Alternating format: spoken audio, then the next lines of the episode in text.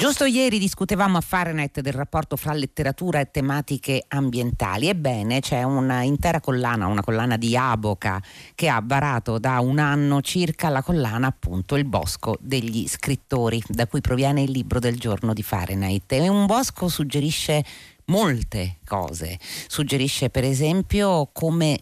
pensare in modo diverso l'idea stessa del confine, perché è il cammino tra gli alberi sono le parole di un padre a suggerirlo. Questo è Il bosco del confine, esce appunto per Aboca, l'ha scritto Federica Manzon. Buon pomeriggio e benvenuta. Grazie, buon pomeriggio a tutti. Allora, eh, si intreccia molto con la figura paterna questo libro, ovviamente, che è fortemente presente, ma si intreccia anche sull'idea di confine di queste due città, Trieste e Sarajevo, che, Sarajevo che prima immaginata, poi visitata nel 1984 durante le Olimpiadi invernali e poi rivista di nuovo alla fine del conflitto nel 2015, dopo ovviamente aver tenuto lo sguardo fisso a quello che accadeva. Però tutto nasce eh, da una camminata, da questo padre che cammina, da questa figlia che lo segue, a volte scorge eh, altri camminatori nel bosco che sembrano diversi, ma le parole del padre sono quelle che, che, impar- che, insegnano a guardare in modo diverso non solo il bosco stesso evidentemente, ma proprio l'idea stessa di luogo chiuso, di luogo che è delimitato, di luogo con confine. Nasce da qui, immagino, il libro, da questi primi passi. Sì, nasce proprio da, da, una frase in realtà nata in una delle camminate che fa la protagonista con il padre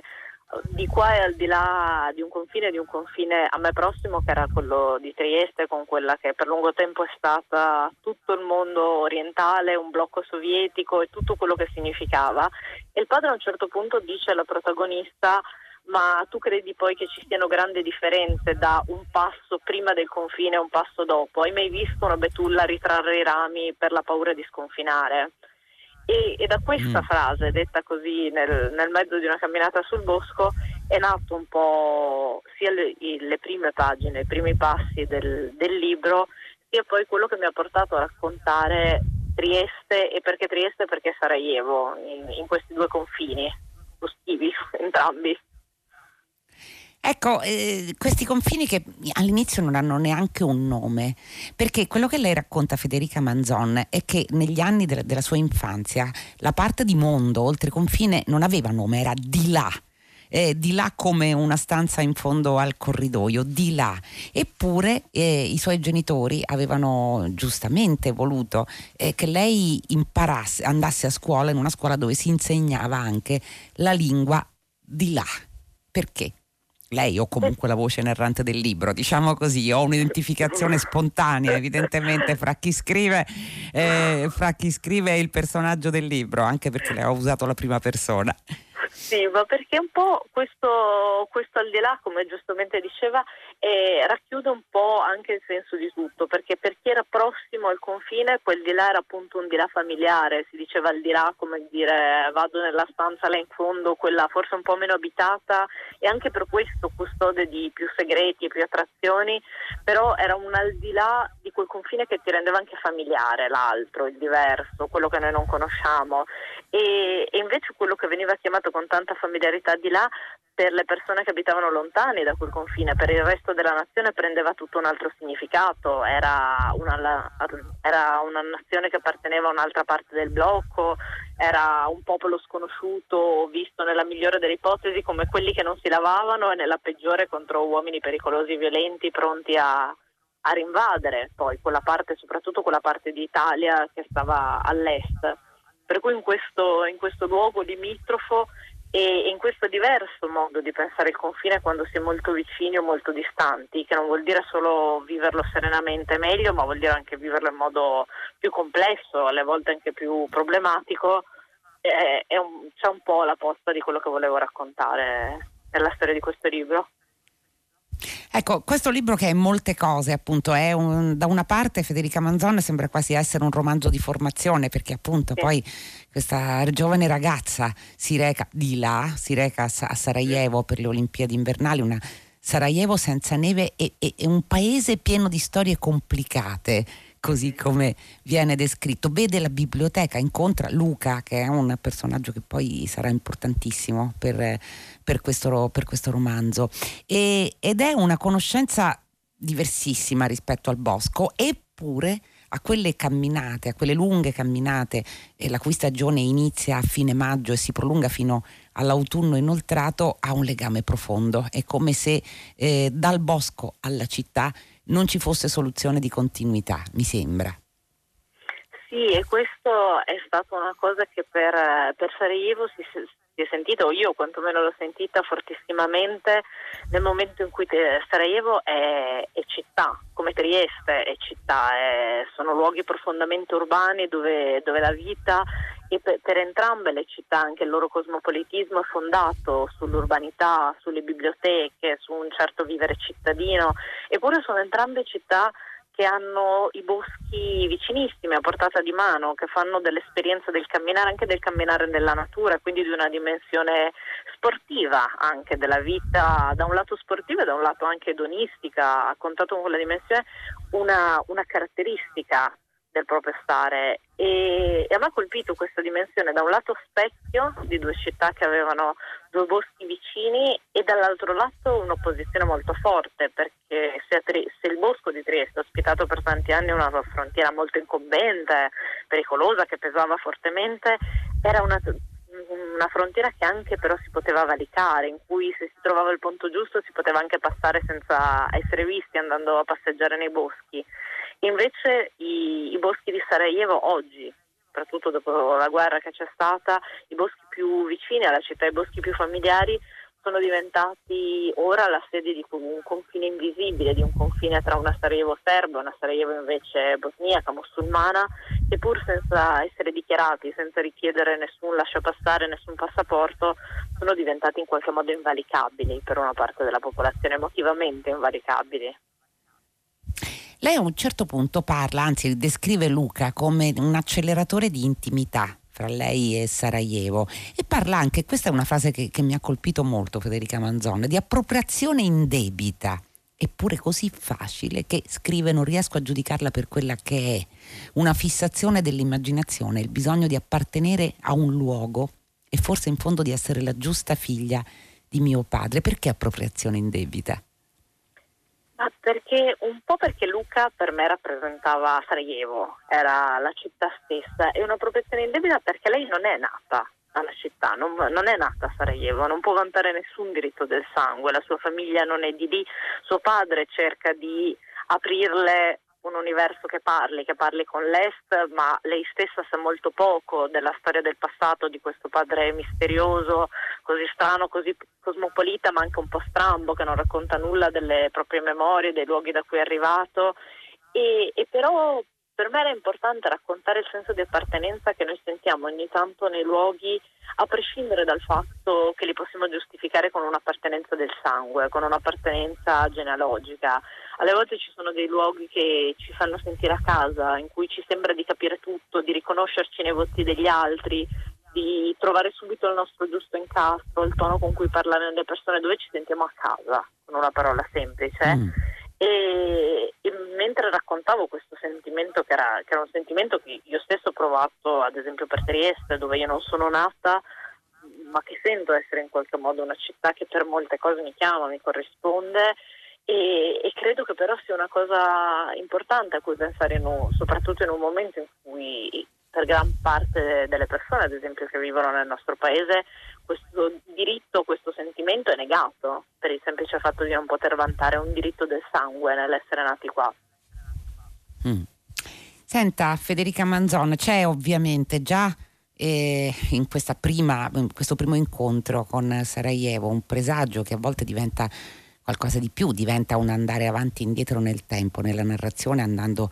a, a, immaginare e poi a narrare quello che avverrà con la guerra. È un momento molto preciso. Eh, è notte, c'è neve e il padre propone alla figlia di attraversare il ponte davanti casa e camminare sul ponte mentre continua a nevicare. È un ponte né brutto né bello, una lastra di cemento dritta dritta, insomma, che unisce le due sponde. Nessuno, lei scrive, neanche il più ispirato dei poeti di Sarajevo lo avrebbe degnato di attenzione, però su quel ponte Eh, moriranno Suada e Olga, le prime due vittime civili della guerra, eh, Rumè e Giulietta di Sarajevo, che vennero ammazzati mentre cercavano di salvarsi.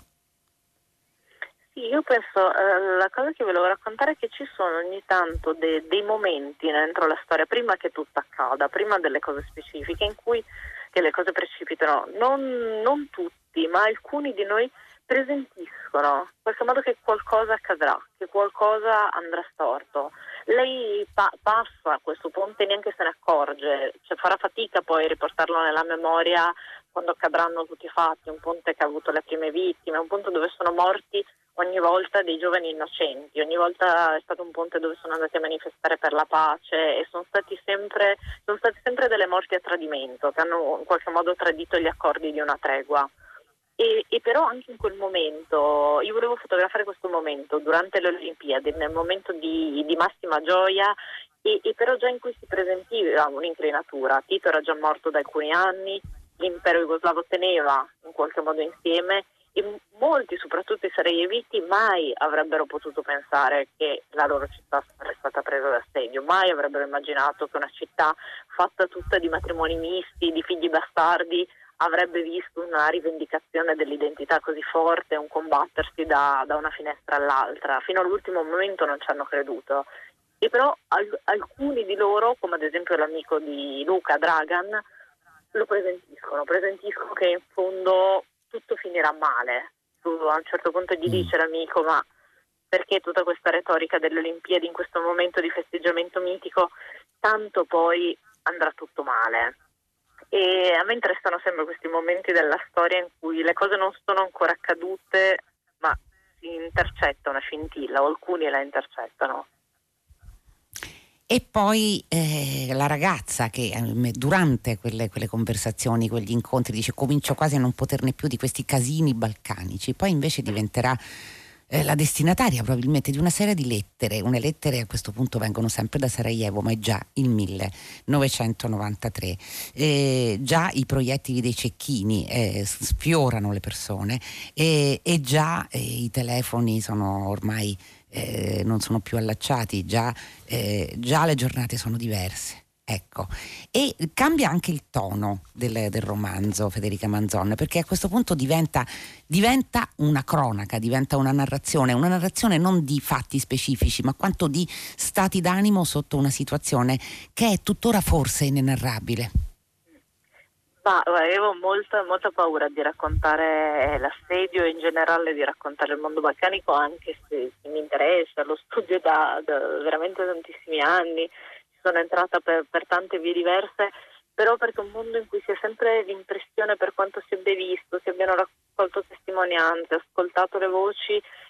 di aver perso qualcosa, che qualcosa sempre ci sfuga. Per cui nel momento in cui dovevo raccontare l'assedio, volevo raccontare l'assedio perché perché molto del senso del libro sta anche in quel momento, mi sono chiesta come farlo, come farlo in un, in un, modo che avesse un senso, che rispettasse tutti e non perdesse, o almeno non perdesse troppo della complessità di quel mondo. E io ho pensato che forse l'unico modo possibile fosse stando attaccato a una storia piccolissima, una storia minima di quello che accade a Luca, all'amico del, della voce narrante, nei giorni dell'assedio, vedendolo anche da cose piccole, dalla coda per il pane o l'uscita un giorno per vedere un gruppo di amici che fanno teatro in una casa per darsi una tregua, perché poi in quei momenti terribili a un certo punto si superava la soglia e si, si voleva ritornare a essere umani, a un certo punto si è smesso di andare nelle cantine e si è ripreso a dormire nelle camere da letto anche se arrivavano i proiettili dalle finestre perché prevaleva un senso d'umanità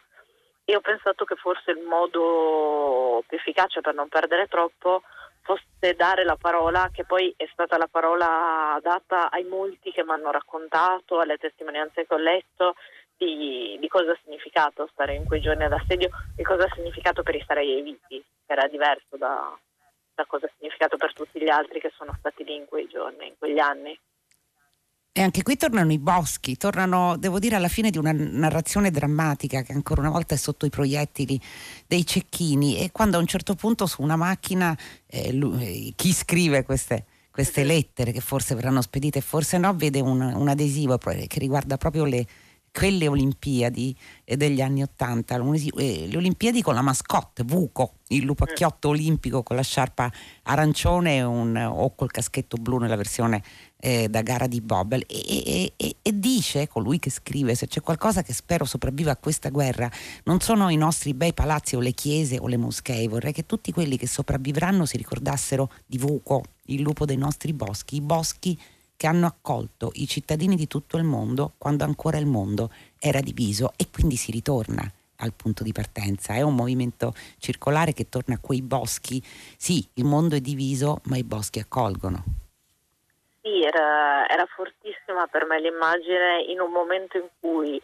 i boschi e soprattutto il bosco della pista olimpica, della pista da bob olimpica, il, del, quella pista che era stata l'orgoglio dei sarajeviti delle Olimpiadi, di quelle Olimpiadi che, che, non era stata boicottata da nessun paese in un momento in cui ancora gli, gli, eventi olimpici venivano ogni tanto boicottati da un paese o dall'altro, ma che riuniva gli atleti di tutto il mondo insieme, dei due blocchi, ed era un motivo di grande orgoglio per una nazione che era quasi sconosciuta nella mappa geografica a molte delle potenze occidentali. E quel momento di così fierezza anche di, dei cittadini di, di, una città ma di una nazione intera diventava quel bosco che era, stato, che era l'unico ancora in piedi, era l'unico da cui gli alberi non erano stati abbattuti per scaldarsi, per accendere un fuoco, perché era il bosco da cui sparavano i cecchini.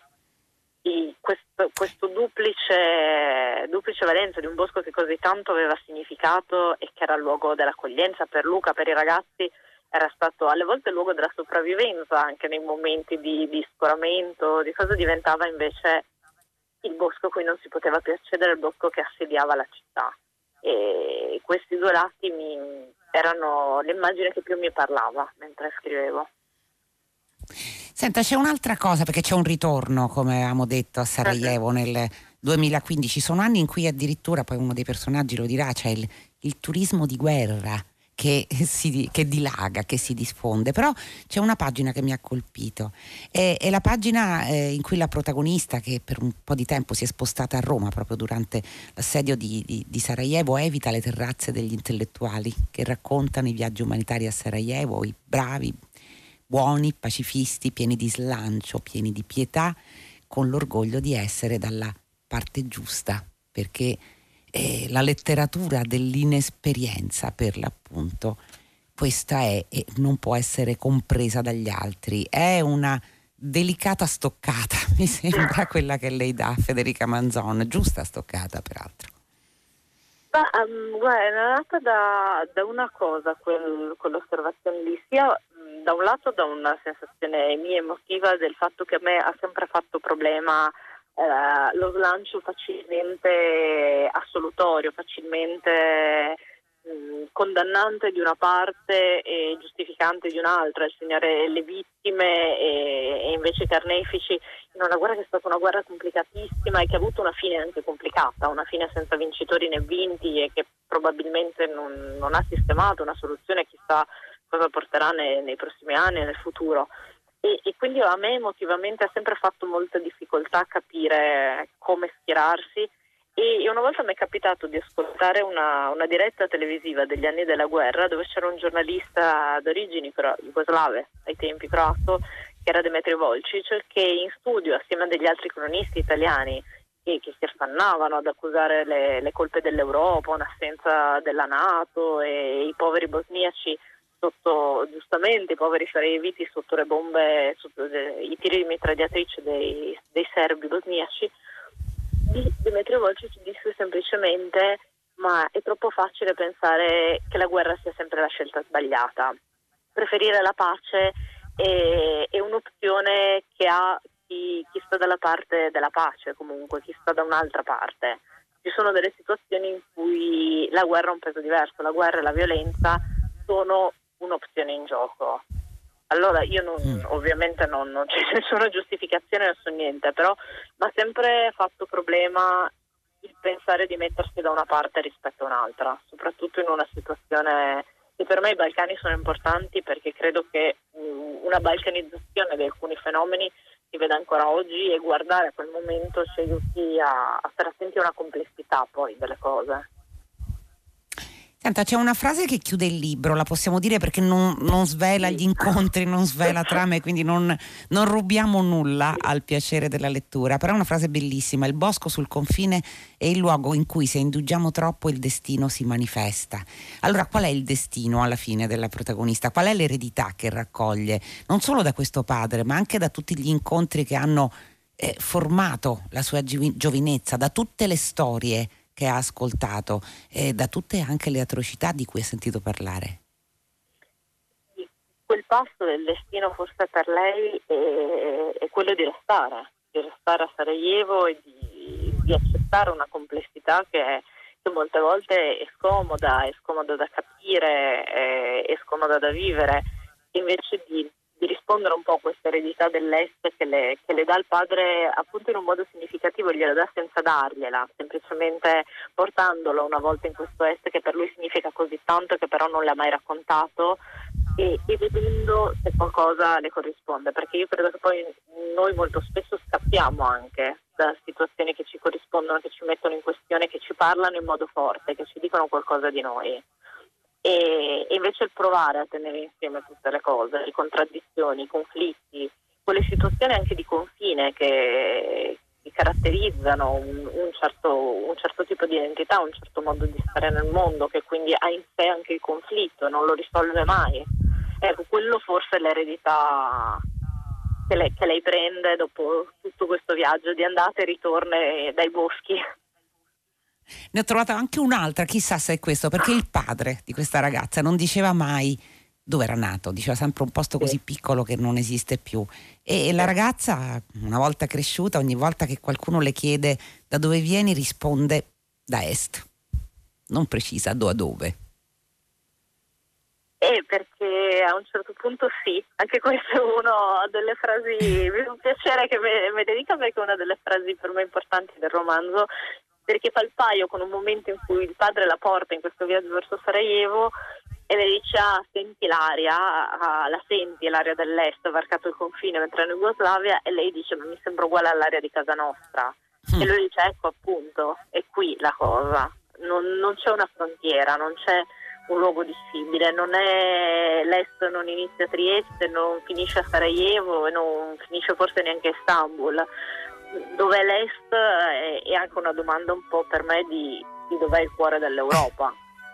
Dov'è il cuore? Il bosco del confine, uscito per Aboca, lo ha scritto Federica Manzon, libro del giorno di Fahrenheit. Grazie per essere stata con noi. Grazie a voi. Fahrenheit, Fahrenheit si chiude. I saluti della redazione: Carlo D'Amicis, Michele De Mieri, Lea Gemmato, Clementina Palladini, Daniela Pirasto, Laura Zanacchi, Benedetta Annibali in regia, Susanna Tartaro che cura il programma, Gaetano Chiarella alla console. Linea Paola De Angelis per 6 gradi. Fahrenheit torna domani alle 15 su Radio 3. Fino a quel momento, come sempre, felice serata a tutti voi da Loredana Lipperini.